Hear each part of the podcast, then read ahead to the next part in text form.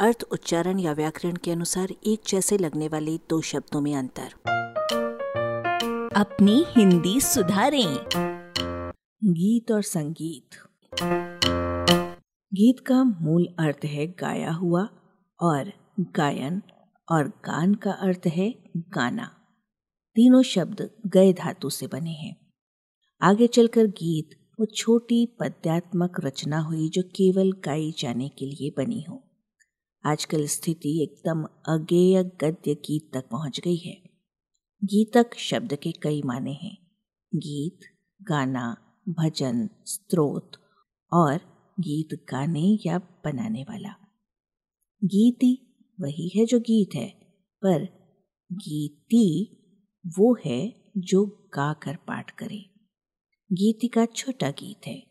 गीतायन गाने के उपकरण हैं जैसे वीणा, मृदंग, बांसुरी इत्यादि। गीता ऐसा पद्य ग्रंथ है जिसमें गुरु शिष्य संवाद के रूप में अध्यात्म तत्व का उपदेश हो और जिसे कथात्मक ढंग से गाने के लिए रचा गया हो। उदाहरण शिव गीता राम गीता श्रीमद् भगवत गीता। इनमें से तीसरा ग्रंथ अति प्रसिद्धि के कारण सामान्य प्रयोग में पूरे गीता शब्द पर अधिकार जमाए बैठा है। शब्द के आरंभ में सम जोड़कर गीत से संगीत की, गीतक से संगीतक की और गीतिका से संगीतिका की अच्छी जुगलबंदी बनती है।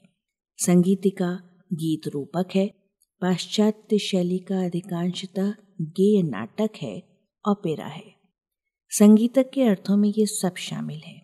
एक प्रकार का संगीत प्रधान और अभिनयात्मक नृत्य वाद्य मेल कंसर्ट, गान नृत्य वाद्य द्वारा लोगों का मनोरंजन। संगीत अपने मूल अर्थ में साथ मिलकर गाया हुआ था।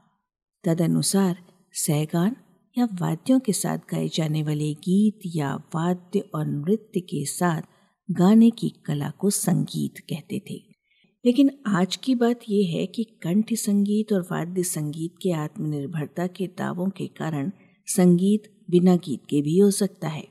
यद्यपि ये बात शब्द रचना की दृष्टि से आपत्तिजनक है, क्योंकि जब कोई चीज़ गीत ही नहीं है, अर्थात जब उसे गाया ही नहीं जा रहा है, सिर्फ़ बजाया जा रहा है तो उसे साथ में गाया हुआ, अर्थात संगीत कैसे कहा जाएगा? इस दृष्टि से हम बड़े से बड़े एकाकी वाद्यकार को संगीतकार नहीं कह सकेंगे। या फिर केवल वाद्यों की धुन को संगीत मानने के लिए हमें कहना पड़ेगा कि उनमें से अमुक वाद्य गा रहा है।